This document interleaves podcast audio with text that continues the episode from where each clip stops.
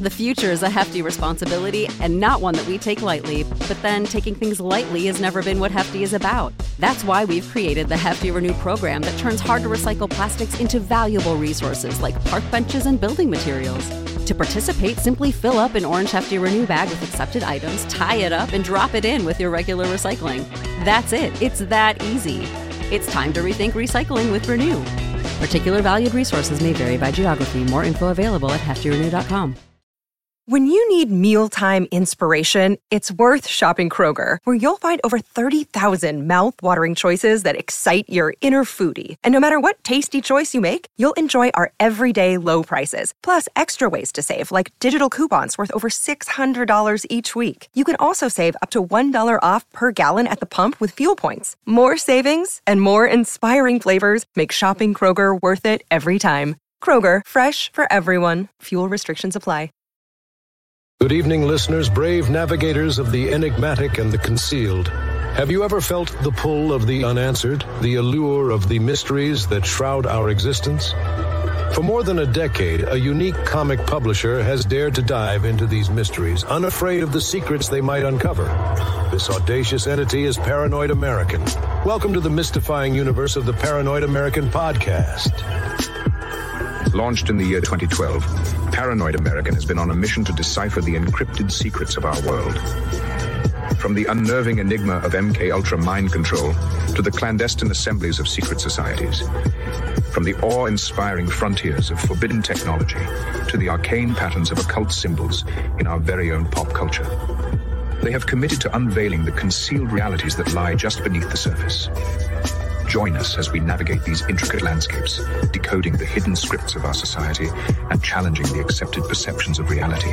Folks, I've got a big problem on my hands. There's a company called Paranoid American making all these funny memes and comics. Now, I'm a fair guy. I believe in free speech uh, as long as it doesn't cross the line. And if these AI generated memes dare to make fun of me, they're crossing the line.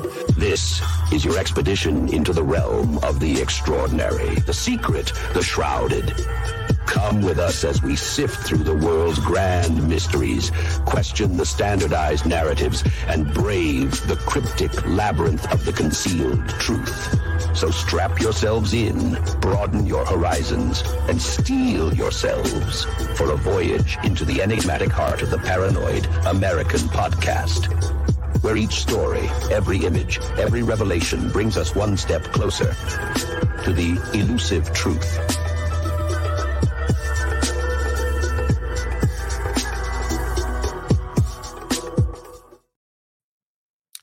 That is me. I am the paranoid American. But just because I'm paranoid and American doesn't mean I don't have a good sense of humor and I don't like to laugh. I think I've proven that. If you've watched enough of me anywhere, uh, I don't take a lot of this stuff too seriously, but I do take it seriously. It's it's a it's a interesting dynamic, and I got another kindred spirit, another like-minded fellow here, and that is my homeboy. Owen, what up? What's up, T? How you doing, man? Good man. Here, I'm gonna. I like I like that view, but I'm but I like I like being equal here too. That's so cool. I dig that view too. That's a lot of fun. What you can do. So so uh I met you through podcasting. I don't even remember what show it was on, but I think we we connected immediately. We looked into each other's eyes. There was fireworks. uh and I and we've done a couple of shows. Please forgive me. Did we do like a like an Illuminati yep. mind control self defense course? And we got into the history of the Bavarian Illuminati and NLP. And so like we're there, bro. We're we're brothers from from different mothers for sure. Yeah, uh, even the beards, bro. We even got like the little skunk stripes and everything. So that's right. You might have been separated from from birth or something. I don't it's, know, man. It's possible, man. It totally is. Yeah, dude. It it's been great and you're so well not you're so like well informed about a lot of this stuff and kind of like you were saying before having a sense of humor it's the only way to deal with it. It might be my cope right it's just like humor. My grandfather was that way. It kind of runs in the family. Um that that's like the way that i can deal with stuff because the reality of some of these things that we get into through the conspiracy world is is daunting and overwhelming at times and that's something that I want to try to help people with. That's kind of been my heart, you know, from the beginning is like trying to make some of this stuff a little bit more lighthearted and easier to uh, easier to deal with and navigate. Uh, and you know, when I kind of got, I kind of came from more of this conspiracy mind, very uh, kind of, um, I don't know, I would say, uh, just really desperate. and then I kind of uh, got into spirituality through that desperation and through spirituality and just kind of looking within myself and a lot of these other ideologies, Eastern and Western, both. Uh, I found a nice little mix of some different techniques, approaches, mindsets, ideologies that really do help from Stoicism to modern New Age kind of ideas, which obviously they can go too far. Everything can. And so it's been this interesting uh, I would say, development of taking a lot of these ideas and synthesizing them together in order to be able to have a, I would say, realistic view of the world, but also be able to get out of bed in the morning. I'd love to hear like a like a stoic stand-up routine, just like all stoicism. You know what I mean? Like you get angry if anyone's enjoying themselves or laughing. yeah. It could be good, man. It could be a good one. And and I'm I'm curious if you you said like you were into conspiracies early on. How early? Like we talking straight out the womb? Did mom give you a Chick track and was like, you know, the Jesuits are the devil, they're trying to kill us, or or how did it start? Well, it started really, I would say, in 2012, and it, it came hard and fast for me. It was like the dark night of the soul thing. I was uh, kind of blindsided because before that point, I was really just a pleasure seeker. You know, I was just enjoying my life as much as I could and doing things that I thought would be fun, and uh, and I enjoyed all doing all that adventurous stuff, raft guiding, and um, How dare you enjoying yeah, life? Yeah, there. yeah, all kinds of like nature stuff. Disgusting hedonist. I know, I know, right? and showing uh, the mountains and the weather and the outdoors. It's right. disgusting. Living in a van, literally down by the river, you know, and going down the river all the time. And you know, I I enjoyed it. I really did. Uh, and then I hit 30, and when I hit 30 in 2012, right around that time, I don't know, if something happened and I started uh, looking into some of these things, and my whole entire wor- worldview really shifted. I, I kind of got an attitude toward the establishment and the institutions that I went uh, through, and I felt stolen from intellectually as far as my education goes and stuff like that. Uh, and now it's all part of, I think, the healing process for me because what the reality that I was taught, let's say in school, because I did go to college, um, and and I was one of those like I was like in and out, in and out, in and out, and I finally went through and got through with college. and then whenever I got out into the real world, a lot of what we were told and taught in school, in college, and before just seemed to be the complete opposite of the the reality that I was experiencing. So I kind of went on, into the subjectivist kind of phase where I was reading a lot of Ayn Rand and um, listening to Brett Veinotte. Uh, the School Sucks podcast was one of those amazing podcast that really uh, helped me to navigate. He's another one of those people who kind of gets into stoicism later and some of these other ideas. Um, but Richard Grove, there was one documentary in particular that really got me, and it was called uh, "What You've Been Missing," and it had all these different people on there. Uh, Corbett of the Corbett Report was on there. This was back in like 2011, I think it was made. Shout out to James Corbett. Yeah, dude, that dude rips. And so all these different people were in there. I think Jan Irvin and like all these other people who have gone, you know, their own different ways now. Okay. Yeah. Shout out to Jan too. He actually yeah. uh, um, helped me on one of my comic books about Robert Gordon Wasson. Oh, that's awesome. Robert Watson. Okay, yeah. Well, he's definitely an expert in a lot of things. Shout out to Jan, dude. Yeah, yeah. Jan, I, I would say stoic. Jan's yeah. definitely in that that stoic category. Yeah, and the, and the trivium, you know, learning about the trivium education, learning about the classical Greek stuff, and I'm getting back into that now. Like that's where I'm kind of going back into. I've kind of gone into the woo woo world as well. Uh, like, but again, that was kind of like afterwards. So I would say around 2015, 2016 was re- really when I get into that. And I found this book called Reality Transurfing that a lot of people really liked. it's, um, I super resonated with it and just decided that I would just create the audiobook and pu- publish it. Um, and so that's where a lot of people and I started to connect a little bit on YouTube and started doing podcasting and stuff. It was really through that and then was it called reality transurfing? Yeah, transurfing, all one word. Um, I don't really know. He's a Russian guy. I don't really know how it's translated, but uh, I would say it's transcendental surfing. Probably one of my favorite books is uh, Robert. Uh, I'm sorry, I, I, do love Robert Anton Wilson, but um, even even before that is uh, Ralph Waldo Emerson, Self Reliance, and so the Transcendentalists, I think, had it pretty nailed. And um, and I, I listened to a bunch of that stuff, and I would say that transurfing is it kind of echoes a lot of the sentiment in the transcendental movement, but it's a little bit more scientific. It talks a lot about more quantum kind of stuff and how energy moves um, and kind of collects, which I thought was interesting because you find a lot of that stuff in the magic world. You know, these ideas of tulpas and egregores and stuff. In reality, transurfing, they just call it pendulums. So it's like an energy collective, a collective conscious, even you could say. And then if you go back even further, there's this old book that's French called The Crowd by Gustave Le Bon.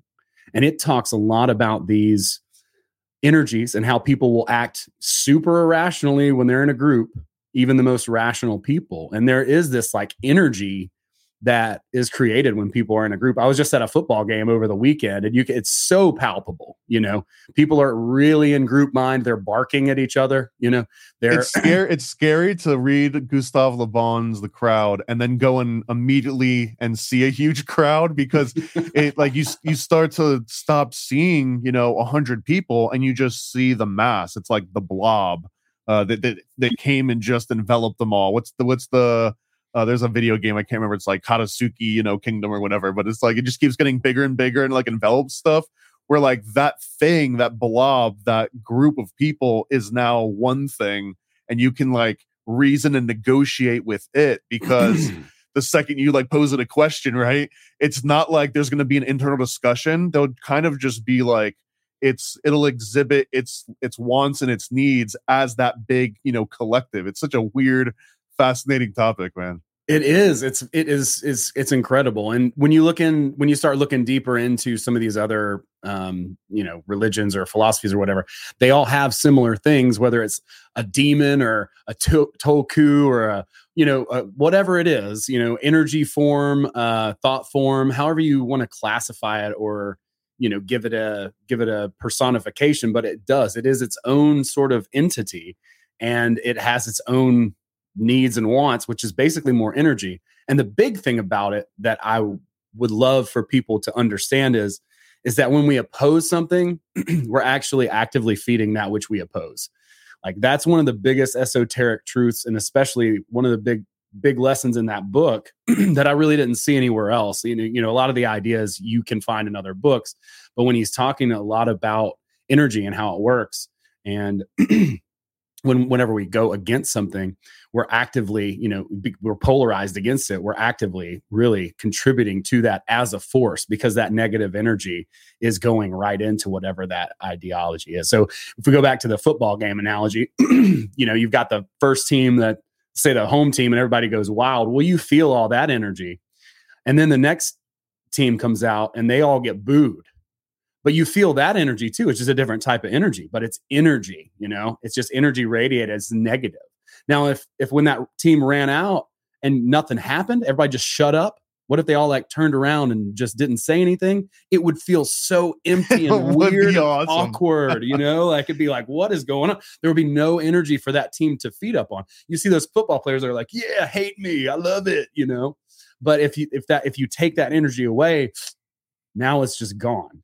Well, eh, I guess in the world of Gustave Le Bon too, I might argue that the crowd, unless it's it's been like pre-orchestrated would be incapable of organically doing that either. Because like a normal untrained person it will be really hard for you to say okay you're really charged with energy now stop. Right. And then um, and then like expect that an entire crowd without rehearsal could do that so again like the crowd can't do that request which is what makes it all the more weird because then it's like if it were to happen you would know instinctively like you wouldn't even have to understand psychology you'd just be like oh, they must have planned to do this. Right. Because your brain's like, I, I wouldn't have done that, you know, spontaneously unless I knew ahead of time. It's it's just a weird, but you don't know it until you know it, right? Like once you understand the crowd, once you understand NLP stuff. So Where did uh? Well, actually, I wanted to ask you where comedy came in, but I've got an even more important question. Sure. And you can be totally honest. This is a complete safe space, pre-recorded. So if if you if you slip up and you're embarrassed to admit anything, you said that you kind of had your eyes open in 2012, and then you immediately mentioned Ayn Rand. So I wanted to ask, like, did you find like did your aunt post something on Facebook, and that's what threw you down the rabbit hole and like QAnon, or or I guess that would have been uh, before uh, QAnon. But yeah, it was a little. Do you remember what it was in 2012 I don't specifically? exactly remember what it was, but I did immediately start listening to Alex Jones and really anything I could Hell yeah, find. brother. Yeah, that's right. You know, they're coming to get us the globalists and the frogs are gay, you know. And I was like, okay, well, here we are. You know, all of a sudden I'm like, oh no, I'm eating poison. And you know, like like that's part of this whole, you know, just getting slapped upside the head with a completely different worldview kind of thing uh, that was challenging, especially at the time. Like at the time, so I'm like living the high life, being a raft guy, just a total bum, you know, just I mean, not, you know, by choice, you know, living out of a van in literally right down by a It creek. sounds kind of awesome, man. I mean, it, it was. and yeah, I mean, there's just Sounds there's just nowhere to go at that point. So like when you hit, so I hit, so I'm hitting 30, and I'm like, all right, I've been a,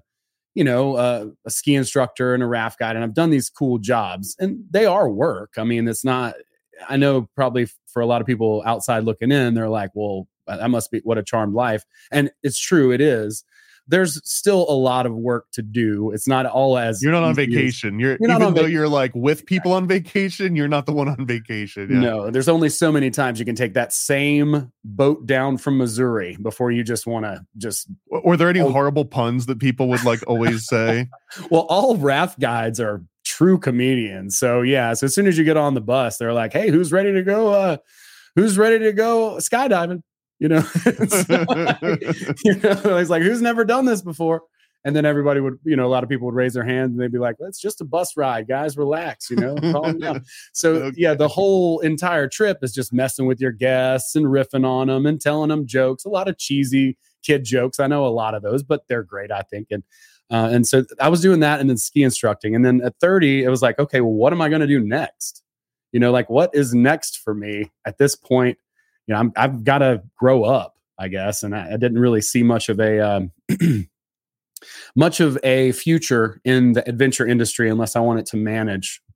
And then what's the point in doing that? Like now I don't get on the water anymore. I don't get to do the fun thing that is associated with the job. So I really, it was time for me to do something else. So I came home and uh, started working on a tree farm and uh, started really beginning my entrepreneurial journey along with learning about, um, you know, yeah, I say Ayn. Who who else was big at that time? There's that Canadian guy. I can't remember what his name was, but Jordan Peterson. uh, Jordan Peterson knows it's it's another guy who's like real like anarchy.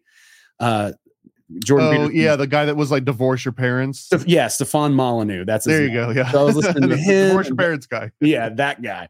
And so I was listening to him, just you know, anybody in that world, because like libertarianism, classical liberalism, dude, it makes a lot of sense to me. You know, like as a stand-up comic, you see me, you probably would think I was liberal.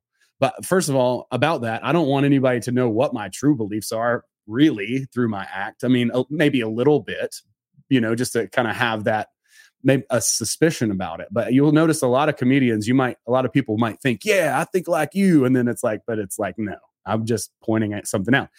But I say all that uh, uh, to say, um, it was a lot of anything I could find in that alternative uh, media stuff. So combined with Alex Jones, uh, Brett Veinotte, Stefan Molyneux, anyone who was talking, Larken Rose was a huge influence. All his books are fantastic. He's a great writer. He's a great debater.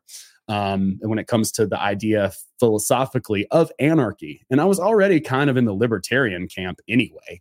You know, like, do you remember Doug Stanhope's uh, 2008 uh, special? It was called "No Refunds." And Oh, he's, yeah. he's wearing like a libertarian jersey, and he's just going ham. It's Well, like he, he ran for libertarian president at some point, didn't he? Or or like like an offshoot of it. he was really involved and really politically active for a long time and then at a certain point he just he just gave up and just became kind of what he is now, which is, you know, he's a lot darker now than I think than he was, but he he I think he wanted to help people through comedy to understand things and I don't know if that's really all that feasible to be fair. That's I think his realization.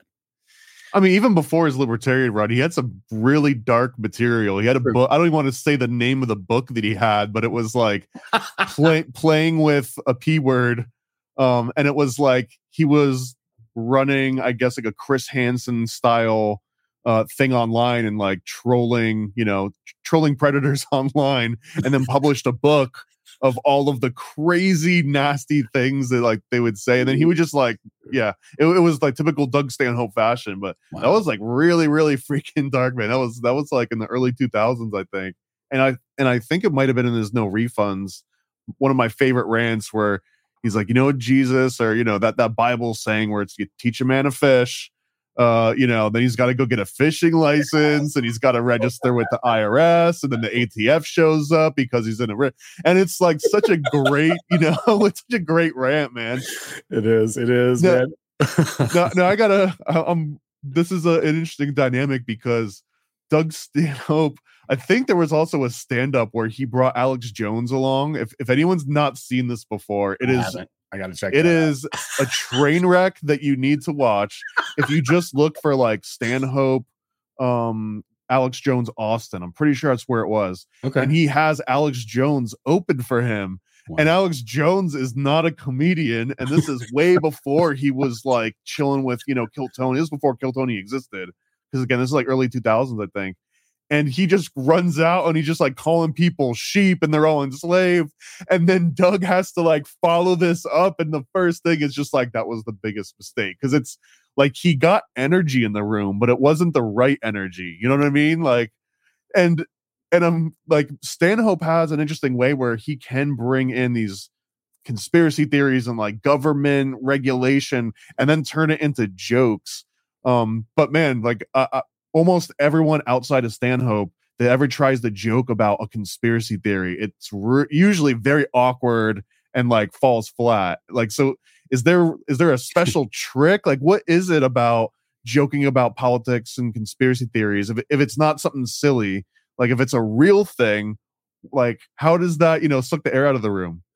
Yeah, it does. I mean, I think uh, so. What I've learned is that as soon as you take a side, and it doesn't matter what that side is, even if people agree with you or they don't, they go, you know, I don't want to just hop on to your, you know, bandwagon or your soapbox or whatever. So I think people are kind of put off by that, and uh, and it's I think it's also a little bit lazy too to just agree with people. Um, you know, there's a lot of comedians that do that just to get some validation. And I get it, right? Like we're up there trying to get laughs. So sometimes it's just a little bit harder. So if you can get them to clap, you know, talk about something they like, if that's their football team or something about their town or whatever, to just kind of get them on board and get them focused to you. Sometimes it's just like a really helpful uh, trick. But there is a, there is a way to joke about that stuff that's not polarizing. Um, you know, you can, for instance, make fun of the character of the president you know and liken him to someone else uh in in in, use an analogy without saying that he you know is a bad president or that the democrats are stupid or republicans are dumb or you know so and so has gone full blown republican or whatever which is now a punchline in comedy um, which is hilarious to me. But um, but it's such a weird time too because like you can't really be punk rock and be liberal either. You know, like it just it that that you're it's so establishment you know? So it is a weird kind of place to be as far as like offending people's sensibilities. One thing that i learned because when i first got started i was like i can't be offended. Like no one can offend me. But the truth is that's not true. Anyone can be offended. And uh, talking about the conspiracy stuff i think ron funches has the best take on this and I think he he he wins. He's like, so y'all don't believe in conspiracy theories? He's like, so you guys think the government's just batting a thousand, you yeah. know, telling you the truth? You know what I'm saying? Like that's what you guys believe. And then he's like, I have a kid, and I lied to that guy 200 times a day or whatever. You know, like it's like, you know, it's it's it's completely so showing how unreasonable something is or how absurd or silly it is. I think is a great way to break that tension. And then the people are more likely to go along with you if you're going to go down. And then another part of that is just the perspective or the point of view of the comic, right? Like if I go and see someone like Lewis Black, I know what his perspective is. And I laugh because he's talking about his perspective and being congruent to it. So even though I don't agree with what he's saying about X, Y, or Z, I understand why he's convenienced and angry and upset. So when he says that next thing, I laugh and I relate to him because I've been exasperated too.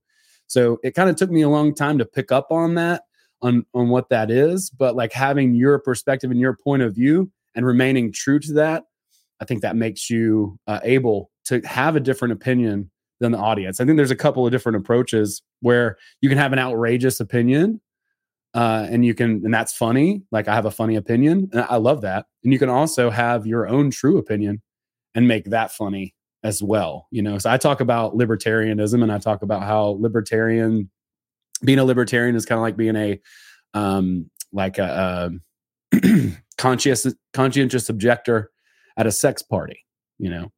It's like i'm gonna be here uh, and I'm just going to point out all the you know? Like there's gonna i'm just gonna point it has out to like, be voluntary. There's gonna be some consequences. I'm not gonna get involved you know what i'm saying? Like i'll be in the at the corner you know just kind of watching but i'm gonna let you guys know i'm gonna be annoying about it um you know that that kind of thing right where i can talk about that and then i've had other comedians come up and just stack a joke on top of that like uh, Corey Islet was so funny. Like after I did that bit and it went well, and then she came up after me and she was like, "Yeah, the libertarian. That's the one who's like, um, at the end of class, they're like, uh, don't we have, do we have any homework for tonight? you know, like, yeah, that's exactly right. Like that's, uh, that's, that's funny. The person that's actually, you know, kind of calling the stuff out that everyone else is just kind of, um, afraid to acknowledge.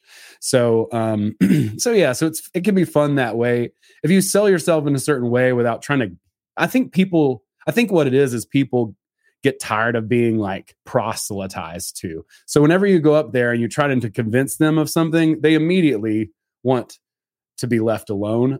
so they kind of pull back on you a little bit. And sometimes when you realize that, that's even more fun because you can push them a little bit, have them pull back, and then bring them back in. And now they're like, okay, now I really trust this guy. He's going to take me somewhere I didn't want to go and then bring me back. So he knows what he's doing. So they can kind of relax a little bit. And then you can get a little bit more outrageous. If you hear somebody like Chris Rock or so, you know some of these more accomplished comedians when they're talking about performing, they talk about how they stack their material and put the really controversial stuff toward the end because they've they've got these people coming along and what Chris Rock says is he's like my favorite part of the show is like about 45 minutes in where the audience is completely with me and I ain't even said shit yet. You know, I'm about to say the stuff that's going to, you know, fuck them up. And, and so, and so they're all with me. So we're going to see kind of what happens at that point as he kind of pushes back a little bit. And uh, you can s- sort of see that dynamic. It's like comedy is like anything else. People want the full range of emotions. You know, they don't, if it's, if it's just, I don't know, it can be very bland and boring, even if it's pretty good. You know, I like to see a full range too when I go to a show. It's kind of fun to see a comic bomb or two. You know, I don't obviously want to bomb, but it's always fun to watch. You know, uh, this this you know this dynamic and the energy is always different every night too. That's another thing that's crazy. It's like Saturday night I fucking bombed, and then last night basically the same set, just absolutely crushed. So it's like I don't know. There's so much to it. It's a very mystical art form, I would say, as far as things go. But I think there's definitely something to the occultism of comedy in that archetype of like the court jester, because it's man, it's such a weird thing where Alex Jones, if he went out on the stage and he says something, people would get offended. But if like a comedian comes out and says the exact same thing, but says it with like a snark and says it with, you know, like tongue in cheek, and it's like, am I being serious? Am I not being serious? You know, like, like a Stephen Colbert style approach.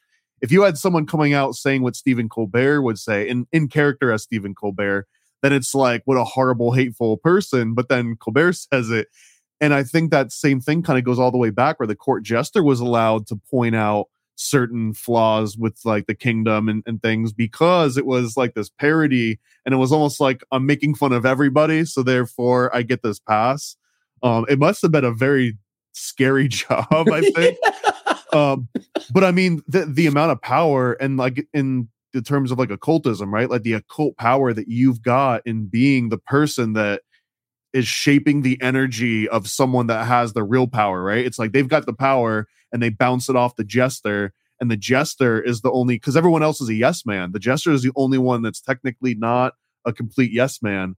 Um, so I've so I think that there might be something like super deep rooted into humans where like, all right, the comedian gets a pass because comedy is where we get our actual truth from, but we get it in this way that everyone feels like you have to be smart enough to understand it. And it's like, oh well, I know that he's joking, but other people don't know he's joking. So that that means it's okay because like we're on the level.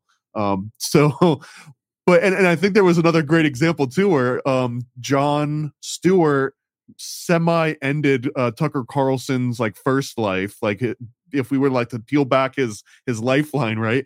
Because they were on a show, I think it was like a Crossfire or something, and they're having a, a debate, and Tucker Carlson like criticized him on something, and uh, Jon Stewart's like, dude, the show that comes on after me is freaking puppets making prank calls because I think it was like Crank Yankers and it's and it's it's two things one it's a great freaking point because it's like you know he was expecting to have this like really in-depth conversation about this political point and the other guy's like dude you know like there's dick jokes coming on in 15 minutes you know you want to wrap this up? But at the same time he was making a political stance. He absolutely was drawing a line in the sand but then he criticizes the other person. It's like oh you want to criticize a comedian? How dare you? And it makes the other person look like the cranky pants, right? Right. Um, and man, there's there's something very powerful in in a recognizing like I have that power and actually having the finesse and and the comedic chops to be able to say controversial stuff in that comedic way. Because truly like truly truly if you did that without the comedy you get banned off of social media for hate speech. But if you do it and people laugh it's allowed. It's the weirdest it like I, I, feel like this is like one of the ultimate conspiracies that we're just never going to figure out in our lifetime. But like, yeah. why do comedians get a pass? I don't know exactly why, but I have been looking into like the Greeks. So I've I've heard uh, comedians and people who talk about comedy and teaching it talk about how joke writing is an ancient art form, and I'm like an ancient art form. And so as I start looking around and digging and researching, yeah, man, the Greeks knew how powerful a joke could be, how that could so easily dismiss a point. You know, even if it's a, a not not even addressing, even if there is a fallacy, uh, even if it's a fallacious argument that's pinned back. If it's you'd, you'd have to know that it's a fallacious argument, and you'd have to know the rhetorical law because there's like a like a list of here's all the rhetorical you know rhetoric laws and like once you know those it's exactly what you're talking about or like i can just change your word. If i if i reuse your words and then add this little mocking thing at the end there it's like oh that dude just pulled out like uh like a seven dash b right. you know subparagraph nine. Whoa you know what i mean? But like they all have like a very it's like almost a formula that if you take those re- you know rhetorical skills you can you can dismantle anyone's argument. And if you also know the logical fallacies you know how to like like bob and move and dance in between those and still throw those punches. So like it abs i mean you wouldn't even have to convince me that it's an ancient art form because it blends the entire trivium together right? Like like a good pun. I think that's another reason like, everyone like rolls their eyes but what's the phrase like a, like a pun is the highest form of oh, humor? oh, yeah. well, but that's because it requires the, the full trivium. You have to understand grammar because usually a pun is like a word that can mean multiple things, right? right? So then you also have to understand the logic because usually the multiple things that the pun refers to are some kind of like um you know like they're not symmetrical so like it, you're setting up an expectation and then you're subverting it which makes it the joke uh, and then the, the rhetoric this is comedic timing and knowing how to deliver the joke so if you don't have the entire trivium down, and I don't think that it's like every good, I don't think Stanhope was like classically trained in the seven liberal arts, right? Some people just naturally understand how these things work. They just put the pieces together. Leading this into a, a question, I almost feel like it's this NLP um, area too, where just like you said, Chris Rock maybe builds the audience up for the first 45 minutes and gets that energy going. That's the same thing as as like a sales pitch, right? If you go into like a multi-level marketing scheme, the first 45 minutes is going to be like big light show, flash, bang, you know, get the girls out here dancing. Let's watch this hologram. And then it's like, okay, now open up your pamphlets to the section nine. You know what I mean? And Yeah. then like you try to to steer that energy. And I feel like Mm-hmm. comedians uh probably do this naturally. They do like the spatial anchoring, like all of that. But if you know NLP and then you go up on stage like you do, do you ever find yourself like I'm gonna I'm gonna like whip out the this trick from the toolbook? Or are you like in the moment and all that goes out the window? I try to stay in the moment as much as possible, but I, yeah, like I was talking about earlier, kind of pushing the audience and saying something that I know they're gonna like be like, oh, or like you know the groaner, you know, you push them with a groaner, and then they're like, ah. I, I thought I, I want to come back to the pun thing too because I think that's interesting, but but yeah, I mean, a lot of times in that moment, uh, and and it takes a while, obviously, to to be able to be consciously you know in the nlp world because you know you're in the you're in this moment with this audience and every one of those moments is different. So while we do a lot of the same material it might be slightly different or accentuated differently or we might try to incorporate somebody from the audience into a particular joke because they fit that you know in that moment. And those are all just different ways to kind of play with that energy and to get you know people more invested in what it is that you're saying. But ultimately, comedy is kind of a sales pitch too, right? Like whenever I go up there, I'm kind of selling myself and I've got 10 minutes to be like, here's the person that I am so that you guys understand who that is. Do you like me? Do you want me to keep talking and, and making you laugh? Um, and, and that's kind of the whole thing. Like whatever, however long that pitch is, usually, you know, we start out in comedy, we got a five minute set. And that's kind of like you hear a lot of the same things, right? Like, oh well i'm jewish or you know as a i'm this is my ethnicity and i'm from here. And so that means this thing. And that's like a common They, joke. they should just run out on stage and pull like the big like uh like one arm jack and the the three dials. And it's like Yes. you are a black you know female bing yeah, exactly.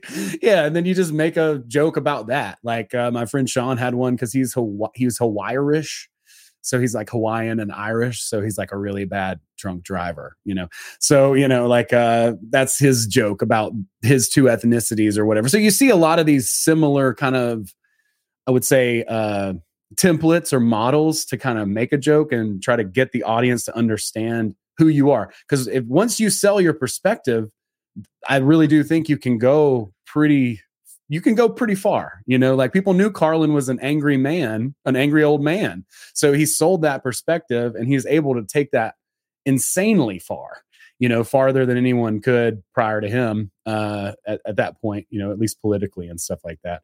Um, so in the moment, most of the time it's kind of planned for, I would say, most comedians, even the stuff that is kind of like crowd work a little bit, because it's a, just a way to play into some stuff that they may already have up their sleeve.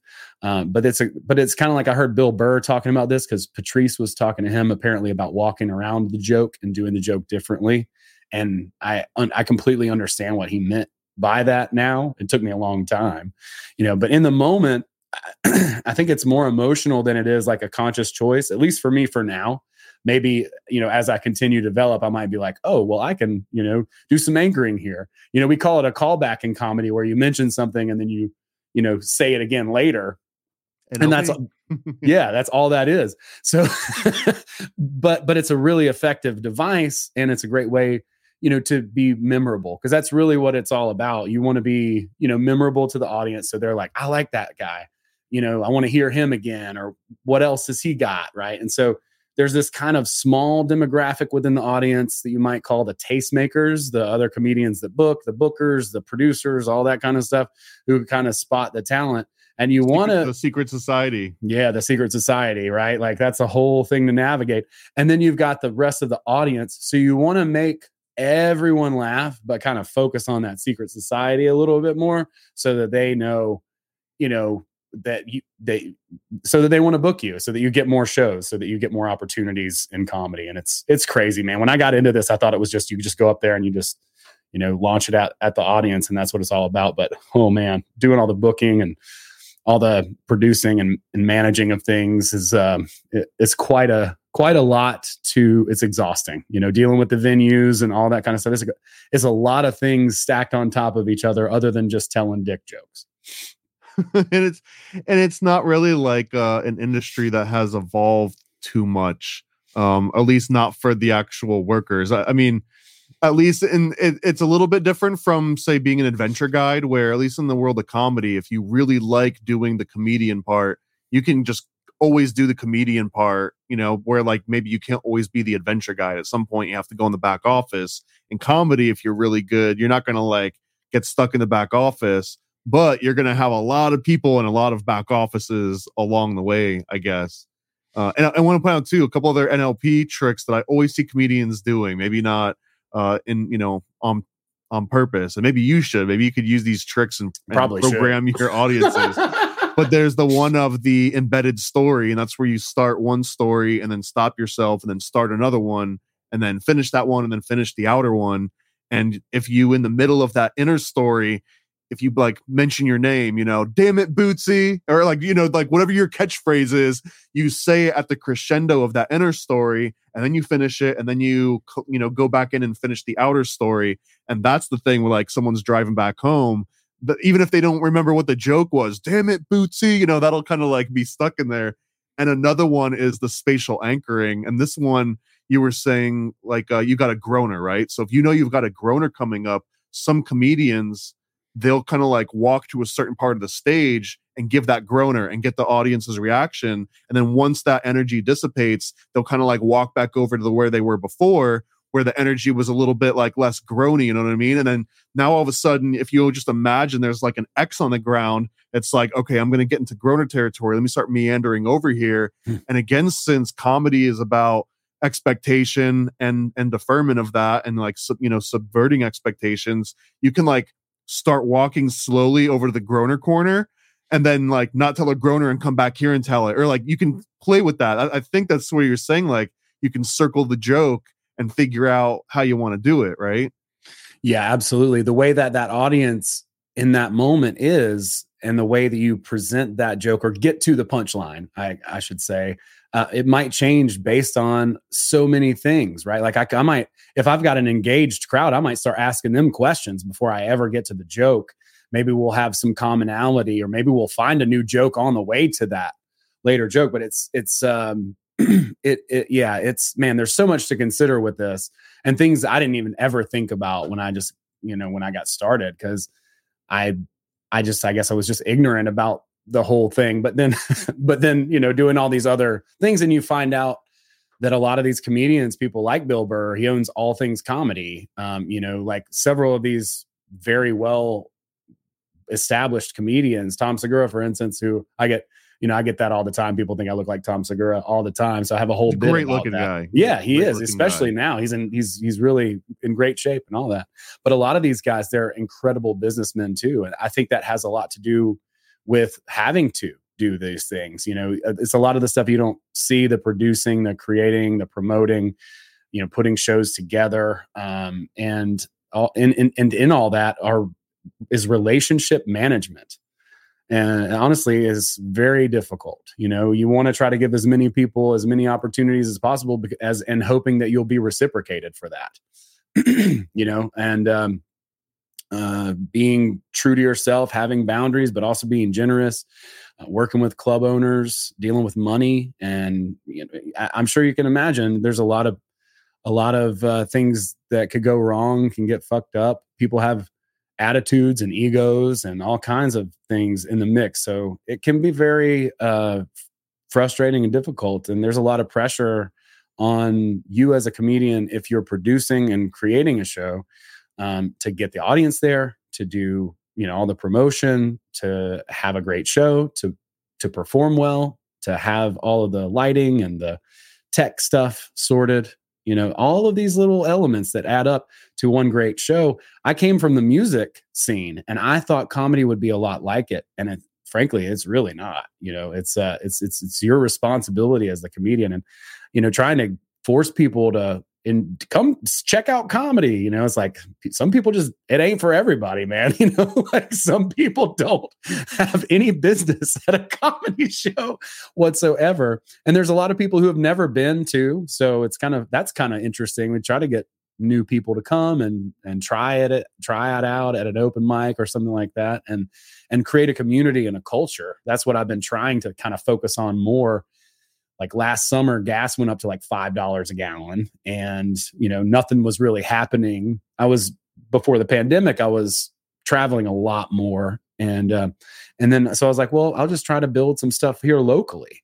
And so i've been doing that and having a good bit of success with it but also you know um, learning a lot of lessons and having a, a, some frustrations as well. You know things don't always go the way that you want. You lose a venue or you know they change their mind or they don't promote or get their stuff out in time or you know, a million billion things can happen. Uh, so trying to make those decisions and put yourself in a place where it's like i need to work on my act and i want to also give other people opportunity. I don't want to spend all my time in a back room and be that guy just be and then everybody else gets the benefit of all the work that i've done you know but at the same time i got to work on my act. I can't you know just have the same five minutes every time i go up in my room people are going to get bored and leave. So it's like you know juggling all of these little pieces um, and i i have a lot of even more respect for stand-ups than i ever did um, and because it because of the whole business aspect and the hustle and the grind of it because you know a lot of times we have to make our own opportunities or else we're not going to get them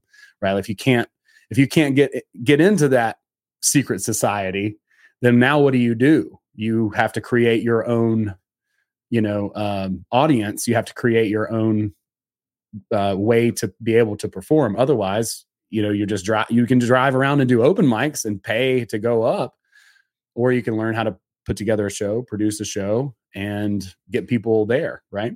We're, we're talking secret societies here in, in the comedy world, and I it's interesting to me because and maybe maybe I don't know. Let me pose this as a question because I guess mine would be way more based on assumptions since I I'm so far detached from that world aside knowing from people in it. But it seems that in comedy, obviously merit has a huge role, right? Like like you can't just get kind of like pushed up to the front lines. As much as you hate Dane Cook, right? He knew how to make people laugh. He knew how to tell a joke. He knew how to be funny. It would be very hard to put a completely unfunny person up unless that itself was the joke and it was like an Andy Kaufman uh, style bit, right?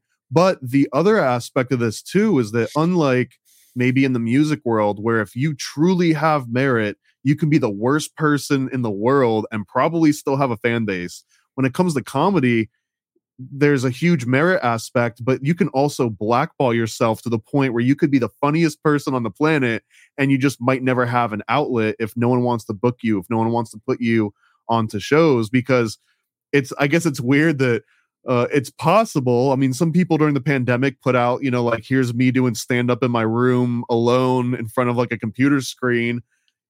Uh, it, it wasn't my thing, right? it was terrible, but, it, but it's completely different and it's not the same as if I'm a musician, I can be a horrible person, but then put out like a really quality album that everyone loves. So in comedy, there is this very real secret society of like gatekeepers where if I don't let you on the stage and I don't let you go into that meeting, or I tell everyone else at that meeting, hey, all these other projects that we're working on are going to be gone. It is such a small, tiny world of comedy that it's not like okay well i'll just go and join like the right wing of comedy or the blue wing of comedy or i'll go join the libertarian comedian group not the funniest comedian group by the way. Right. Um, but there's like there's no refuge once you burn yourself. So in in that regard man i almost see it as the the secret i mean i don't know if there's an actual name what is the name of the actual secret society in the comp but if there was an right. actual group that had a name they would be far more powerful relatively within that industry than Freemasons mm. right now, any place on the globe, I think. Because, like, yeah, you can control like a little town. Maybe you can control the economy of a certain state or industry, maybe even nationally. But to talk about in an art form, right? Like you could blackball someone out of an art. Who's the dude that lied about like his dad died in like the towers or oh, whatever? Yeah, Steve Rannazzisi. Yeah. Exactly, right? Like it's a black mark. And what is it about the comedy world? Is it just because it's small, or maybe?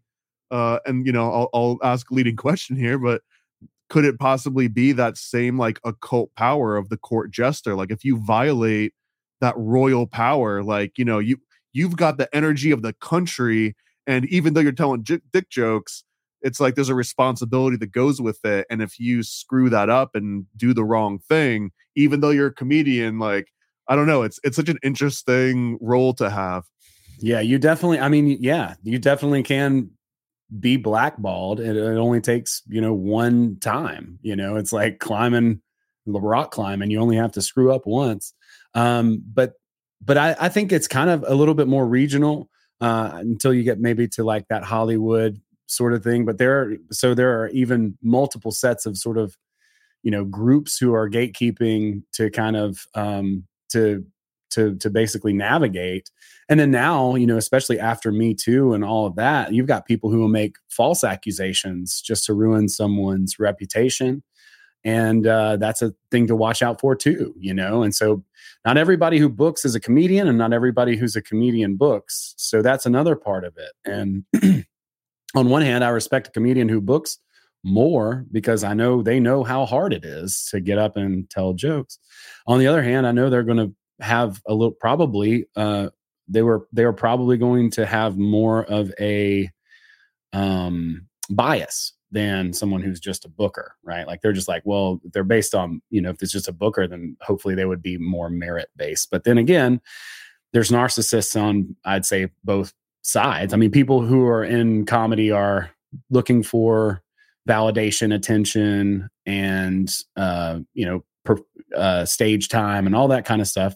So I think they're often willing to do some. I, yeah, I'm not trying to generalize the whole group, but let's do it. Let's generalize. But oh. there's a lot. But I mean, just like just like politicians or actors or whoever, right? Like these people are vying for the most power. Some people see it as as very competitive against each other, and they'll do whatever they can to put themselves forward. I think a lot of yeah. I was gonna say this is this is also where the secret society maybe comes in in a good way, right? Because it's like if you're an influencer, if you're a Logan Paul, yeah, you can get people to flood the venues and like make sure that you always get stage time because it brings people in the door.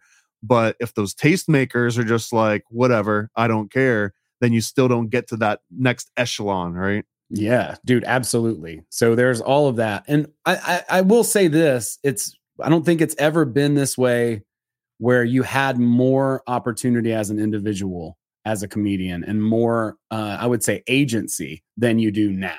Even with all of this you still have more of an opportunity now as an individual than you ever did in this world. Because it used to just be you you know you try out and the only thing that's going on is like whatever the punchline club is or whatever the comedy club the laugh hut that's in your town you know that's the only way to get you know onto a circuit so to speak is you start hosting there and then somebody picks you up and you go on tour with them and you middle for them. Well for at least for now if you know if you want to do sketches online or if you cut your own clips and post those online then you can get you can gain your own following. That's what a lot of these comedians are doing. Now they build up a lot of stuff and then do a big campaign which is smart and i get to see you know how people approach that over the past couple of years because so much has changed with podcasting and you know if you take somebody like stavros halkias i don't know if you know who he is he's super funny. He does a ton of crowd work. He's really fun and funny. Uh, he was on um, a podcast called Cum Town which got really popular over the pandemic with nick mullen and adam friedland. Oh uh, he's got glasses? Guy with the glasses? Adam friedland uh, no, Stavros. Oh, Stavros. Yeah, he he sometimes wears glasses. He's kind of a bald guy. He's he's he's he's he's a robust looking guy. He likes to eat and he laughs a lot during his set and does a lot of crowd work. And he talks about gross stuff. He's like, "Who here has had a threesome?" You know, he'll start, you know, which that's kind of like his one of his go to questions that he does a ton of crowd work. So what he did was he just took a lot of these crowd work clips and started putting them out, you know, a day every single day that he's putting out new clips, new little clips, new little clips. So he didn't eat into his material, but he used all of those crowd work clips to promote his special on YouTube. Then the YouTube special comes out, and then a lot of people, you know, watch that. Now they know who he is. They check out his podcast and all that kind of stuff. So watching the business model and how people are approaching it.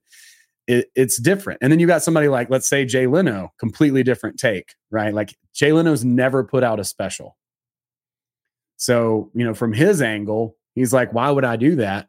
I can keep my material and over 20 years keep developing it or however long. And then, you know, the amount of money that I can make per performance per each one of those jokes is so much higher because once you put that special out and you put it out for everybody, now all that stuff you've already burned it. It's gone. So you can't really do it again, you know. Yeah, it's a good point. Like like you can keep it in uh, these like small little crowds. It would be like if a band doesn't release certain songs and you have to go and watch them live in order to see, which is a very real tactic, right? And it also emphasizes that it's different each time and that the crowd energy is a little bit different. Um, so you mentioned something about like the regional aspect of this, and you mentioned like the the Me Too thing, which kind of changed a little bit of the comedy landscape. Is and I, and I guess that there's kind of been this initiative, uh, what Ron White and Joe Rogan and Redban and and um uh, Tony Radcliffe, where they're trying to make Austin the comedy capital, and there's like this big migration tour to get on Kill Tony and just I guess be out there, and they're just all opening up clubs. Is that a is that a real thing? Like why aren't you in austin right now? Uh you know what i mean? Like is yeah. is it like truly like this new mecca? Like what do you think about that whole movement I think it's awesome. I mean, I think it's great when comedians. You kind of have to say that too, though, right? You don't get blackballed. Right. Exactly. Yeah. Yeah. I'm obligated to say I think it's a great thing. Um, well, yeah, I think every locality can have a good comedy scene. I don't think it needs to be where it's Holly. It's just L.A. and New York and Chicago. I think that's silly. I think that's been outdated for a while, and especially with everything that we've dealt with over the past couple of years. I just I don't want anything to do with a, a highly dense area. You know, uh, I live in a smaller town and I like it. Uh, but it's big enough place to where we can have a comedy scene here. So I think the way that it works really well is if in every city there's a good comedy scene established and ha- multiple opportunities for comedians to come through because the way that we wear out wear out our audiences is by doing the same material over and over again um, and when you're a local comedian it's kind of like that bible verse what is it like a, a prophet has no honor in his hometown it's like people come and see me every week at my open mic right so they're like who is this guy but when i go up to like you know Johnson City, Tennessee, or whatever. I'm like the headliner, and they're like, "Oh, we're gonna stick around." Well, it, yeah, dude. Again, like if you're in a band, you pretty much like one of the unwritten rules is you don't perform in your own town because then everyone's just like, "Oh yeah, like that that asshole from high school, I know him." You know what I mean? But if you just go a couple town over, it's like, "Oh man, these guys are from a different place. They must be big to be on the road." You know? But it's it's a real thing. It's you know it's it's NLP, dude. It is. It is a one hundred percent. So uh, a big reason why I'm not in Austin is I'm just building my own business here because I don't want to really be beholden to anything. What if I did get blackballed? You know what I mean? Like I recently read a guy's uh, book on creativity, and the biggest, like the first chapter, I want to say it was like, "Don't quit your day job." You know, he was like a cartoonist and then he had another job. And his whole point was if i went full on into cartooning then i would have a boss and a person you know telling me what i can and can't do. I'm beholden to them. They can manipulate me or make me make decisions about my work uh, and and and force my hand uh, to do certain things. So because of that I, he's like i don't quit my day job. And so i thought that was very smart i've always been a fan of having multiple streams of income. It's just if you can, right? Like uh, I understand the other side of that picture too, where it's like put all your eggs in one basket and watch it like a hawk. I mean, I think you have to do that at first anyway, even if you do have multiple streams. But you know, I like that idea. I've always liked that idea. I've always, uh, you know, since sort of when I hit thirty, I've always looked for different ways to make money um, that would not necessarily be trading my time directly for for dollars. So uh, so I'm a big fan of that. That's a big reason why I'm not in Austin. And then another reason is if I build the scene here, then when people from Austin or Nashville or Chicago or wherever they come here, they have opportunities. And I I made that happen or am part of a group of people who made that happen for them, then hopefully whenever I, am like, hey guys, I'm going to come to Austin, then they'll be like, oh dude, I got a room for you. Come come hit my mic, you know, come do this and that's kind of how that whole scene works. It's it's like that, uh re- that reciprocation you were talking about earlier, where you yeah. just kind of you, you pay your dues, another Masonic term, and hope that it kind of comes back at you again. I think there's a lot of truth to that paying dues in any in any industry or thing. You know, it's like you got you start from the bottom, you work your way up. When I got into comedy, I dove to the bottom, and and I and I'm I think that's a good way to approach things because it's like I don't want anybody to be like, well, you got here because you knew so and so, or you know, ha- it's like I don't want to get hmm. there I heard your I- mom's like Pauly Shore or something, right right exactly. It's like i want to i, I want to be good enough. My, my goal everybody has a different goal. Some people's goal is to be famous. Some people's goal is to have a netflix special or a this or a that. That's all well and good. My goal is to be good. I, I don't really give a shit about any of that stuff. Like eh, yeah sure it'd be cool to get a special or whatever. I can shoot my own special though now. Like i've seen all these other people do it if i wanted to. Um you know so it's not it's not that dangling carrot like it probably used to be, where it's like, oh, we'll do this, this, and this, and you'll get a sitcom or whatever. But everybody's got. You're like, dude, I've got a 4K camera in my pocket right now, right? Are you yeah, kidding me? Yeah, We yeah. I don't, I don't need all of that. a minute, you know, a minute or two, and you know, have a stupid, dumb TikTok thing if that's what we want, you know. So for me, it's really about that and just developing that. And then when it's time to campaign you know taking a lot of notes and understanding how other people have done their marketing and, and strategically you know uh you know push themselves sort of out into the forefront because that's kind of how you'll see that every so often. You'll see kind of a comedian who kind of who kind of comes out into the forefront. Jane, shane gillis was after he got canceled from saturday night live and all that but he kind of came out into the forefront. Tim dillon kind of came out into the forefront and tim dillon had a lot of opportunities even before i believe he thought he was ready for um, and and didn't get those opportunities, and nobody knew because he hadn't come to the forefront yet. But at that time, you know, at the at the at the time that it's opposed, I think that's just one of those things that kind of happens.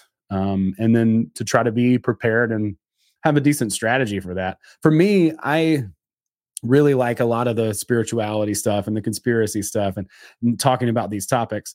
A lot of comedians probably started doing comedy before they maybe went down these roads so they don't they may or may not want to talk about these things you know? It's like and it's kind of up to you uh i do a lot of self-deprecating humor too but you know i like to talk about things that i think matter because i don't want to just waste time up there and feel like i didn't say anything right? Like if i came up here of course i want to make you laugh you know of course but i want to talk about something that you know, kind of something to think about, something, that, you know, that I don't want to waste your time and just tell like, you know, something pointless up there. Well, I want well, people speaking to- of getting deep, before you said that you wanted to uh to get back into puns, Oh yeah, So- yeah. oh yeah, yeah, yeah. So the high uh, the highest form of comedy. the right? highest form of comedy. Yeah, and I and I I will respectfully disagree that it's the highest form of com- but um but I think that's like that's the beginning of it. That's the beginning of learning that ancient skill of writing jokes. And stand-up comedy is not just writing jokes either. You know, it's kind it's it's kind of like a speech. You know, as we've talked about, like the NLP thing, telling a story, a story within a story. You know, and putting those little things in there. Story is how we all learn as humans. So story is very powerful, but it's not just random jokes too. Because if you just go up there and just say random jokes, that's cool. Again, I'm not throwing shade on that. like Mitch but- Hedberg or Oh, I love Mitch Hedberg so much, or Stephen Wright, right? Like uh, that's great. But for for me, and just the the way that I approach it is like I'm trying to kind of like have a spiel, you know, some sort of a spiel, and then within that spiel, you know, there are certain there there are lots of jokes or and maybe a couple of points. You know, nothing too crazy, but everyone's got a different sort of approach. There's a guy named Stewart Huff who's one of the best living comics. Most people probably never have heard of him. yeah, but he's never heard of him. he's a Huff, uh, yeah, uh, Stewart Huff. Stewart Huff. Yeah, S T E W A R T. Uh, he's got he's got a special from like 2018 that's on YouTube, and it's incredible. He like he's teaching you the whole time. He's like a an educator that just makes you laugh. And there's a lot of other comedians I would say too that people just have never largely heard of that are incredibly good at you know being an orator and ca- captivating people's attention, telling them stuff, teaching them stuff. And so there's so many different ways to kind of do it, do the art form. Um, but it's it's jokes and it's kind of a speech and it's a perspective. So it's all these kind of things that kind of wrap together that really kind of make your act whatever it, it is. Um, and and that's part of it too is marketing and branding and that sales pitch. It's like so what are you? What's your mix? What do you do? You know you're you're a this you're a that you know it's like uh that i had jason webb here right? And he's like a southern a southern preacher with a southern preacher's son with a dark twist. It's like that's a great little tagline right? Like when i go to see him i know exactly what i'm going to see based on that tagline right? He's got an accent you know he's you know he's he lived in the church. I can relate to that if he grew up in the church.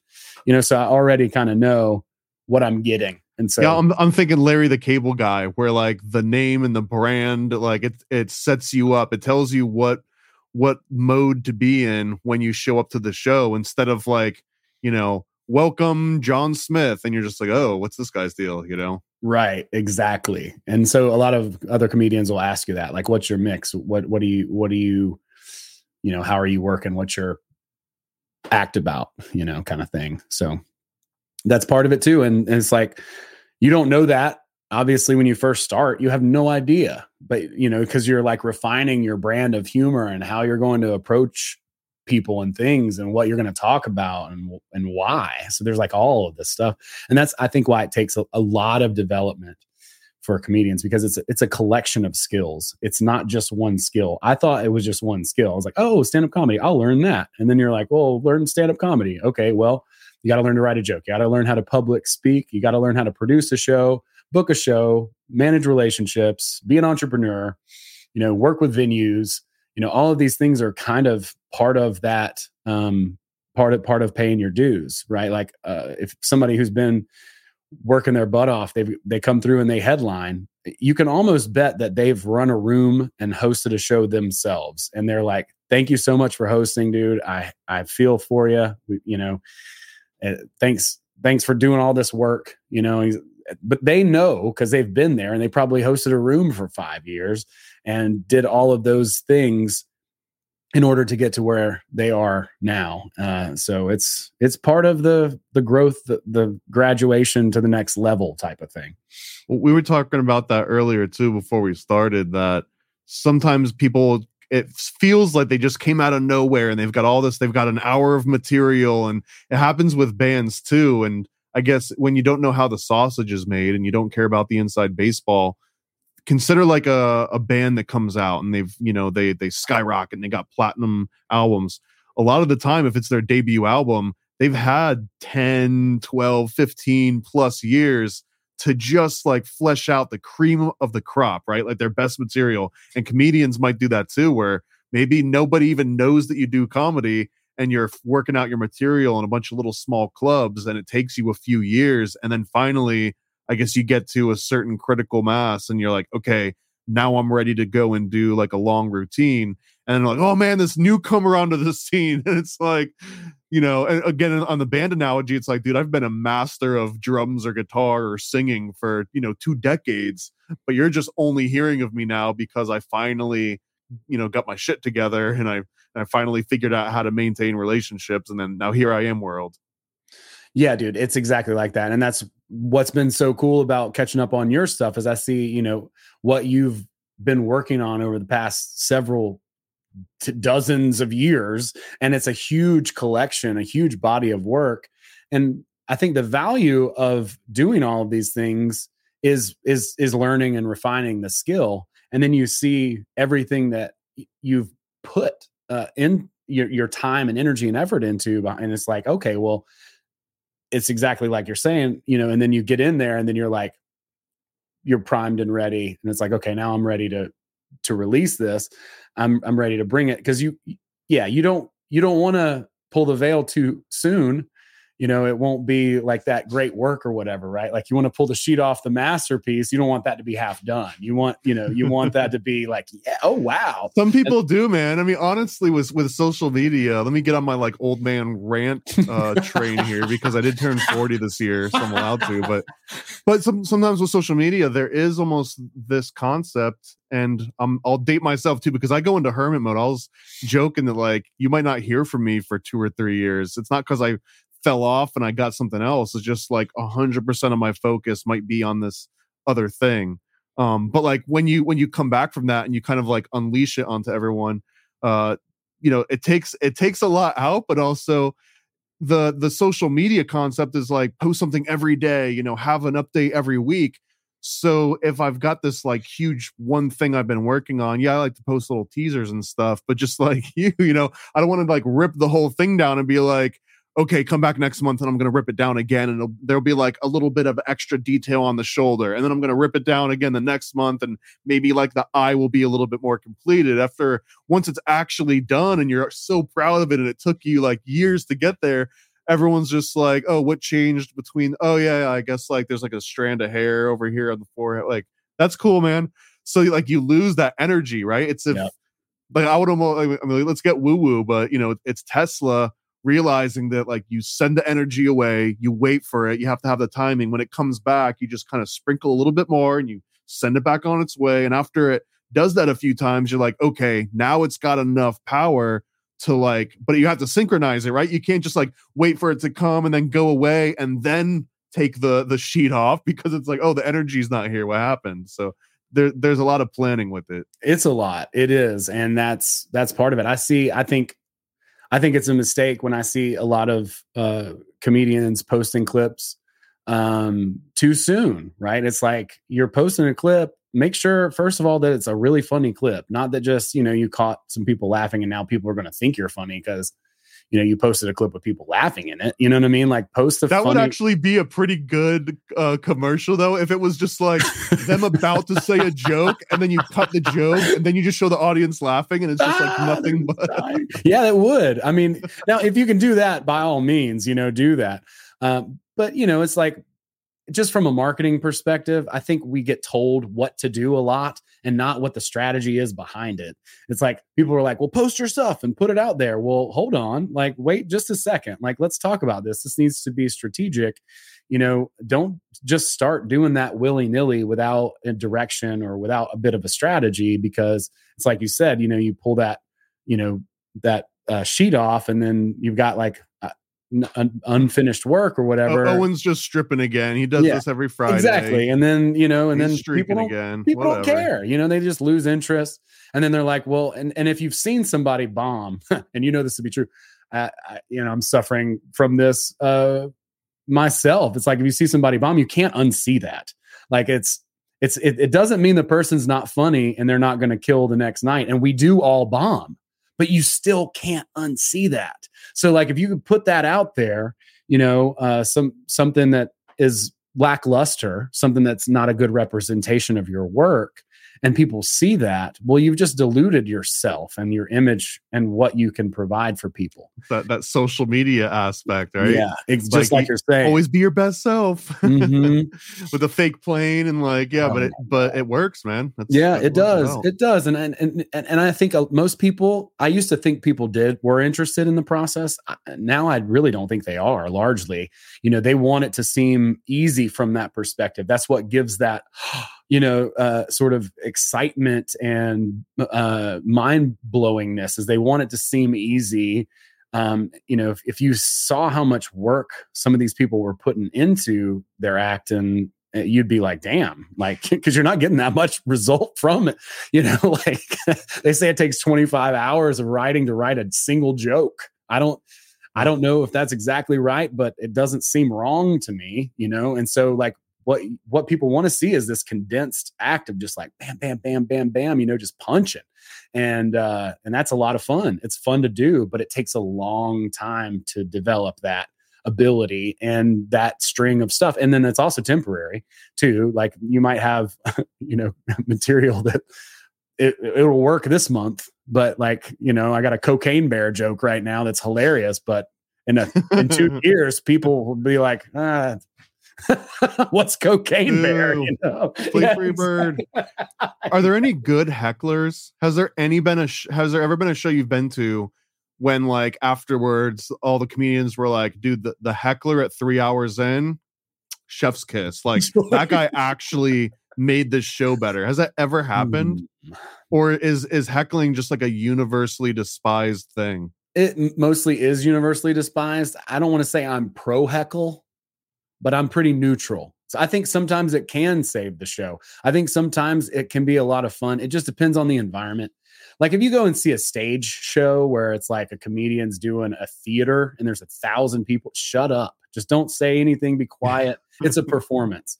But if you're in a open mic club and there's 10 people in there and the comedian's bombing, I mean, I wouldn't say like yell out just for the sake of it, but if you can make that vibe funny, because I, I, feel like that that's an energy too, right? Like there's a funny energy where people will just laugh for no reason, you know. And so for for comedy, we want to somehow try to invite that energy in if we can somehow figure out a way to get that in. So I think there can be a, a room like that, but it's got to be kind of understood. I'm doing a show next week that's a crowd work show. So it's focused specifically on crowd work. So people are allowed to kind of shout out. And at one of my mics, we do a, a ton of like improvisational joke writing just in the moment where people will, you know, uh, holler out stuff like they do stand up on the spot. Um, and then the comedian just kind of has to riff off of that and see what they can do. And I think that's a lot of fun. I really enjoy it. But it's also it, it's also like kind of uh, presented in in that container. You know, like if you're at a show and it's a stand up show and all of that, like you probably it's it's that stuff's mostly written. They expect even if they're doing crowd work, they know what the person's going to say and they're you know it's it's kind of all sort of rehearsed but when you're in a smaller environment uh, like an open mic or a small club or something like that sometimes it can be very fun uh, to engage i love engaging with the audience when i can. When you first start doing comedy it's not an opportunity that you get to do very much crowd work. People who do crowd work are very established and have been doing it for a long time because most of the open mics it'll be five or six people and they're all comics. So you can't be like doing crowd work on a comic. And it's like, hey, fuck you, you know, buddy. It's like that's the guy who's going to go up next after you or whatever, you know. like you don't want to offend anybody. You bummed a ride from him to get there, yeah. exactly. and then you just call him out on stage, which is funny in a way. Um, but uh but yeah like i don't have really a problem with people i want to engage and interact i think the most important thing is interaction with the audience and that gets it's hard it's it gets it's easy to lo- to lose that um but you have to work to be able to keep their energy and attention. And sometimes yeah a heckle sometimes a heckle can make all the difference. And sometimes it can uh just turn turn the show you know? And and and it'll sh- and, and people i think are on your side if someone heckles you you know uh, from the audience. But i've also seen it too to where the comedian just loses that interaction as well, which is also very fun. Well, if they become serious at any point, that's another unwritten rule that if you get heckled and then you drop your comedic timing and then become serious, you immediately lose. And there's that transfer of, and I and I really do like on, on this occult level. It's like I'm in the audience and this guy's got all this energy and everyone's been pouring their energy into him and he's not doing anything with it. Like I can do something with that energy. So let me heckle. And then now all of a sudden the focus is on me and if I can make you lose your footing and now you look like an asshole, it's mm-hmm. almost mm-hmm. like I, I mm-hmm. got some of that energy, right? And it might just be a quick dopamine rush and then it, it dissipates back through the room, but there's a very real transaction going on there. Definitely. Definitely so. And some people think you, you know, some people think that, oh, I'll make the show better by heckling. And 99% of the time, that's just not the case. But the little joke book of like their heckle, the, right. their heckles are like pre-written out. yeah, I had somebody come in and kind of do that, you know. And then first thing they did was like say something about my hair and uh or my lack thereof of hair, you know. And then I I have I had a quip that I just like, you know, already had in my mind and I just threw that back at them and that shut right up and I just went on with the show. Um, First so, shuffling through like, damn, let me get the damn, he got me on that. How did he know I was going to call him bald? You know, it's only been 15 years, you know, but, um, but yeah, I, I think it can be fun. I like engaging with the audience. I encourage that. And, and honestly, I've written, I've, ha- I've gotten punchlines from the audience just doing crowd work to them, you know, asking them about their spiritual practice or whatever, right? And then just feeling that out and you know something will happen we'll come to we'll come together on something. Somebody will shout something out that'll be hilarious, uh, or I'll think of something in response to something that someone shouted that's hilarious, and then it winds up coming into my act because it's it's funny. You know, it just happened in that moment, and it was like the it was the right thing.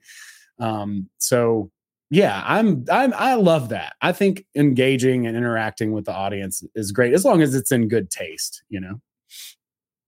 Yeah, that's before the aristocrats uh, joke comes out, right? Oh my god, I love that so much. We need to do an aristocrats night here. so that that's another one. Like, man, if you if you are not really funny, that's something. Because because what is it? It's like a fifteen, you know, five to fifteen minute setup, and then if you can't deliver that punchline, man, that's like a very awkward build up to a nothing. So yeah. I've heard, I've seen someone try and tell an aristocrats joke before that didn't deliver, and it's mm. just like you know, come on.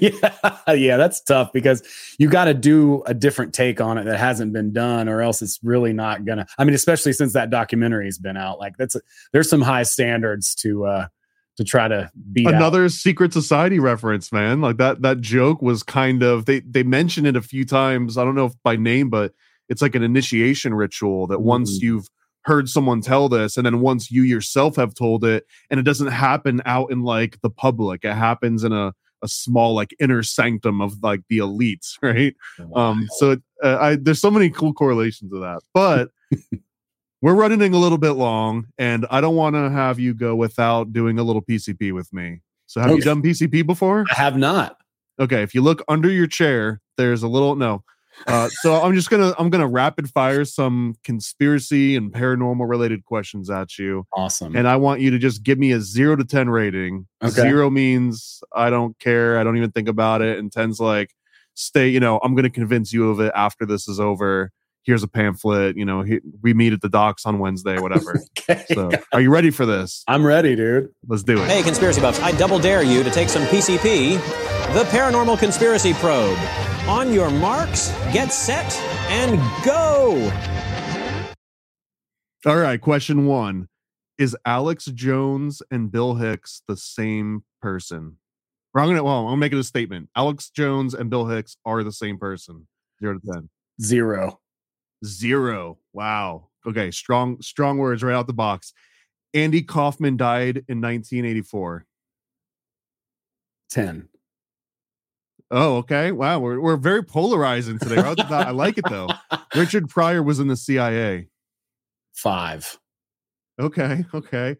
Uh Lenny um uh Lenny Bruce overdosed. Three. Oh wow. Robin Williams was in the Illuminati. Nine. Joan Rivers was right about the thing that she said about the president's wife. 11. 11. we're going to we're to get into that. We're going to get into that. Uh ghosts are real. Like a Victorian creepy ghost wandering the halls. Uh 7. Bigfoot's real. Uh 8. reptilian shapeshifters from the Draco star system are real and they've stepped foot on the planet Earth. Six. The Earth is flat? Uh, two. The Earth is hollow? Eight. Okay. Uh, the Earth is a perfect sphere. Well, okay, not perfect. The Earth is round. Uh, nine. Dinosaurs are real. Uh, eight. Okay. Uh, let's. I'm trying. Let's see. Chemtrail. Chemtrails are real. Oh, that's a that's that's a ten. Oh man, I want to ask you what what are some conspiracy theories that you don't believe that a lot of other people do believe?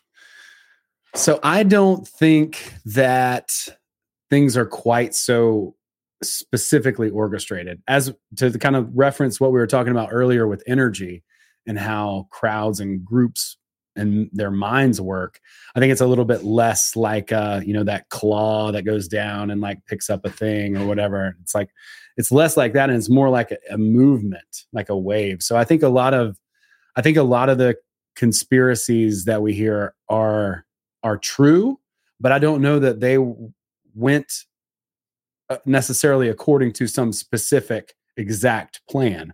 I think it's more like energy moving in a certain direction and people knowing how to how to kind of play with that energy you know that polarizing energy and, and the negation. There's i can't remember what the book is. It, it, it, it escapes me. But uh, there's a quote where he says the basically and i'm going to butcher this quote but that the conspiracy theorists themselves are the people who are mostly pushing our movement that they're that they're helping us. This is like some technocratic book in like the 50s or 60s and i can't remember the name of.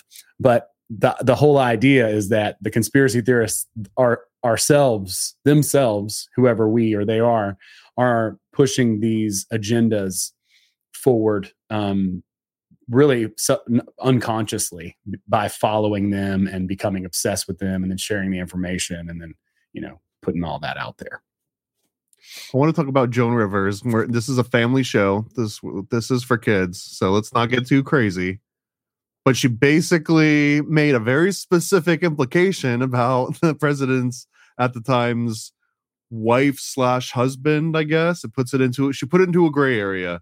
So, and you said eleven, and I know some of it is funny, and I and I think it's one of the the funniest things that she it was the best exiting joke of any comedian. Really, it's gonna live like that joke's gonna live on longer than she like literally than she will. But but like is this uh is this like a popular inside joke? i'd never heard it before that. So I'm curious how much of that was a joke? How much of that do you think she believed like truly? And how much like do people outside, you know, believe it? So I think she I don't think she probably I don't know. I'm going to speculate and say that she probably didn't fully believe it, but saw an opportunity for some uh, hilarious joke and took that because there is like a whole movement of people who are like into this conspiracy. And there's a ton of different pictures that they'll show. I've seen a few videos, they're pretty funny, uh, of different people uh, and their genders being the opposite of what we're publicly told. Bill Gates being one of them with that like leany, you know, he's like laying across the desk. and then his wife too. Uh, and then they they like they draw on their jaw lines and do all this kind of stuff. And uh, I'm not, yeah, I'm not hundred percent involved in that as a conspiracy, but um, but I thought it, yeah, I thought that joke was absolutely hilarious. I'm, I'm, I, I, I put 11, uh, obviously as a little bit, I was being a little bit hyperbolic, but I think it's interesting and hilarious and, and very curious that that was the last joke she ever made against bum, Michelle bum, Obama. Bum. Yeah, you better be careful how much you laugh at that one. Right. and and another example, man, of like borderline hate speech, except the messenger gets to be the royal court jester. Right. If if it were almost anyone else, not to be like, you know, I couldn't say that because I'm a white man, but there really is something about Joan Rivers saying that specific accusation that if you know, if it was like Ben Shapiro that made the accusation, it might have gone over differently, right? yeah, 100% would have. uh, so Andy Kaufman, I, I, know I just meant, and yeah, I think I, he probably also died in 1984. I don't know, but there's a a, a small con- comedy conspiracy theory that he faked his own death, and that's only because he was so good at playing this weird deadpan character, I guess. Um, I don't know. I just want to get your general thoughts on Andy Kaufman. Like, is he in his own category? Did he like, you know, are we ever going to see another Andy Kaufman? Do you think that comedy still works? Was it? Hmm. Did it? Did he? Was he funny because he existed in a specific moment of time? I think, I think he, I think he had a very specific and unique skill where he just kind of knew how to mess with people, you know, very, very well. I mean, look at all the wrestling stuff. Um, I, That's yeah, one of the best, dude. Oh. The, and it's and it's so hard to describe because it's not just a routine. It's like he put the whole world on for such a oh man oh dude and wrestling the women and being that huge despicable misogynistic character it was so so so good and i think the time of that definitely had a lot to do with it. But I think if he were alive now, he could find other things to poke at. So I mean, I just think he was just specifically like when you see him do that bit that bit with the congas, and he's like, you know, he, it turns into like music and stuff. I mean, he he was in a different category, and I think he would be again. Um, I think Jim Carrey also, I would say, did an amazing job playing him in that movie. It was incredible. Um, but yeah, I, I don't I don't think he would fake his death. I, I don't think he would have had to. I think he could have I think he could have gone away if he wanted to still, you know, at that point. So I don't really see the point in faking you faking his death. But just as like the ultimate inside joke. May I mean, yeah, maybe so. I mean, I can see why he might want to do that, I guess. But I don't I don't know. I don't know if he did or not. That's a good question. I don't. And, I don't. and you so. gave a, a zero to Alex Jones, Bill Hicks. Bill Hicks. Yeah, I, I agree. I just because I've seen Alex Jones try to tell a joke before, and there's just you you couldn't not be Bill Hicks. I guess that's my ultimate argument against it. I just I love Bill Hicks so much. I like Alex Jones too. I don't. Uh, I you know as a character, uh, as a figure. Um, and I've seen those wrestler, documentaries. Yeah. yeah, yeah, absolutely. And I've seen those documentaries too that uh, people have done, and they're interesting and intriguing. But then whenever I see Alex, yeah, I, whenever I see Alex, I, I, I just I, I don't I don't see the correlation there really. Uh, and I think that he would be a lot. Fu- I think he would be a lot funnier if it if it was true. You know, um, a lot funnier. But I, Bill Hicks is my favorite. Like he's my favorite comedian, uh, probably of all time. Uh, and and uh, so that's part of it too. It's like even because I, I don't think I don't I don't I think Bill Hicks would have out trolled Trump, and Alex Jones got out trolled by Trump. So You know what? And Bill Hicks also existing in his own category, which it, uh, it's very hard to describe him because he's not as uh, specific of a flavor as Andy Kaufman is. Where at least even if you don't understand Kaufman's thing, you understand what he's doing. But Bill Hicks violating like almost everything I was saying earlier, like he could get mad on stage and angry and pissed off and like get into a legit argument with a heckler but then go right back in the jokes in a way that I've I've never seen any comedian ever be able to do. Like his anger was funny, but it was I mean, again, it's impossible for me to put into words because, you know, it's like telling it's like taking an LSD trip, right? Bill Bill Hicks would probably like that kind of analogy. Absolutely. Yeah. I mean, he was incredible. And he wasn't always funny either. He was all he was sometimes on one, but you like you said boy. Yeah. yeah, exactly. Yeah. Not But he- everyone liked that, but then it, like it turned into a thing, right? Then he would like I don't know, it was, it's there was something magic about it. and then he I'm, bi- I'm biased because I, I- mean I don't know if you can see it behind me. I've got a, a Bill Hicks poster behind me. He's got the little cowboy hat on. It's a little blurry. but, yeah, yeah, I see it. Yeah, dude. Uh yeah, 100%. Uh, huge huge fan of that guy and uh yeah, he he had an amazing ability to jump in from some crazy rant into a joke and I, one of my favorite jokes of his is like just a very simple physical joke where he's like, "Ah, how about a joke? How about some comedy? I always love to put a little comedy in my act." And he does the impression of Mick Jagger where he just takes a cigarette and puts it in the mic stand and walks away from it. oh my god! Uh, so funny, dude. I'm sorry, So not Mick I- Jagger, but the other. I th- I think talking about Bill Hicks is the perfect way to uh to end this off. We we started talking about comedy. Let's let's put it out on the uh the the reigning champ, the the notorious Big Tupac combination of rap, which was Bill Hicks. Uh, but then the next in line, the next to take the throne, is Owen Hunt, aka Bootsy Greenwood. Where can people find you? Where's the Blue Collar Mystics? What are the Blue Collar Mystics? What websites do we type in? Where do we send the money? All right, guys. Uh, first off, I go by Bootsy Greenwood. That's my stripper name. So, you know, if you're looking for a good time late night, holler at me. Um, that's uh, what I go by on Instagram. And if you type that into Facebook or any of the other search engines, you will find me.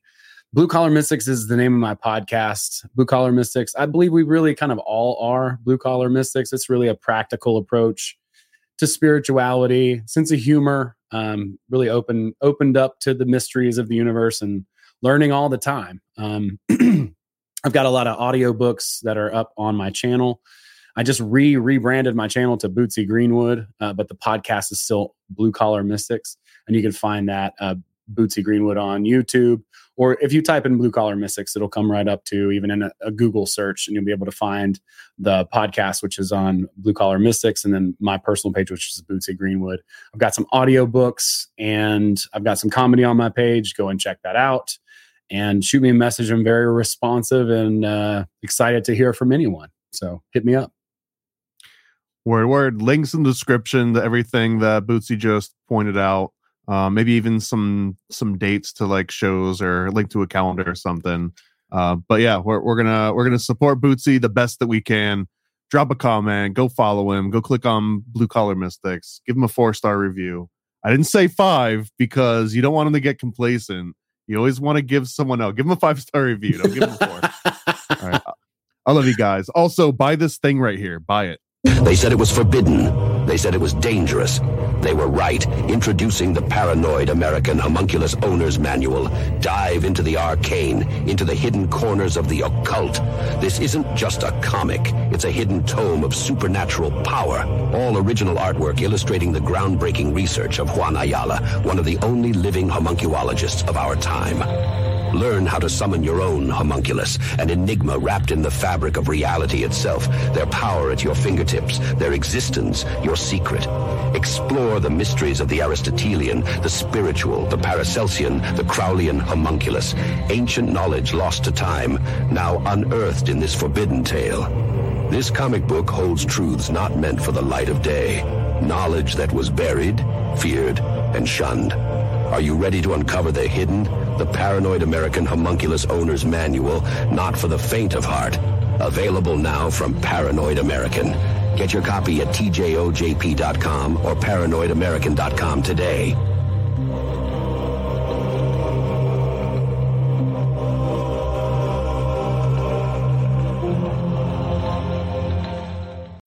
When you need mealtime inspiration, it's worth shopping Kroger, where you'll find over 30,000 mouthwatering choices that excite your inner foodie. And no matter what tasty choice you make, you'll enjoy our everyday low prices, plus extra ways to save, like digital coupons worth over $600 each week. You can also save up to $1 off per gallon at the pump with fuel points. More savings and more inspiring flavors make shopping Kroger worth it every time. Kroger, fresh for everyone. Fuel restrictions apply. When you need mealtime inspiration, it's worth shopping Kroger, where you'll find over 30,000 mouthwatering choices that excite your inner foodie. And no matter what tasty choice you make, you'll enjoy our everyday low prices, plus extra ways to save, like digital coupons worth over $600 each week. You can also save up to $1 off per gallon at the pump with fuel points. More savings and more inspiring flavors make shopping Kroger worth it every time. Kroger, fresh for everyone. Fuel restrictions apply.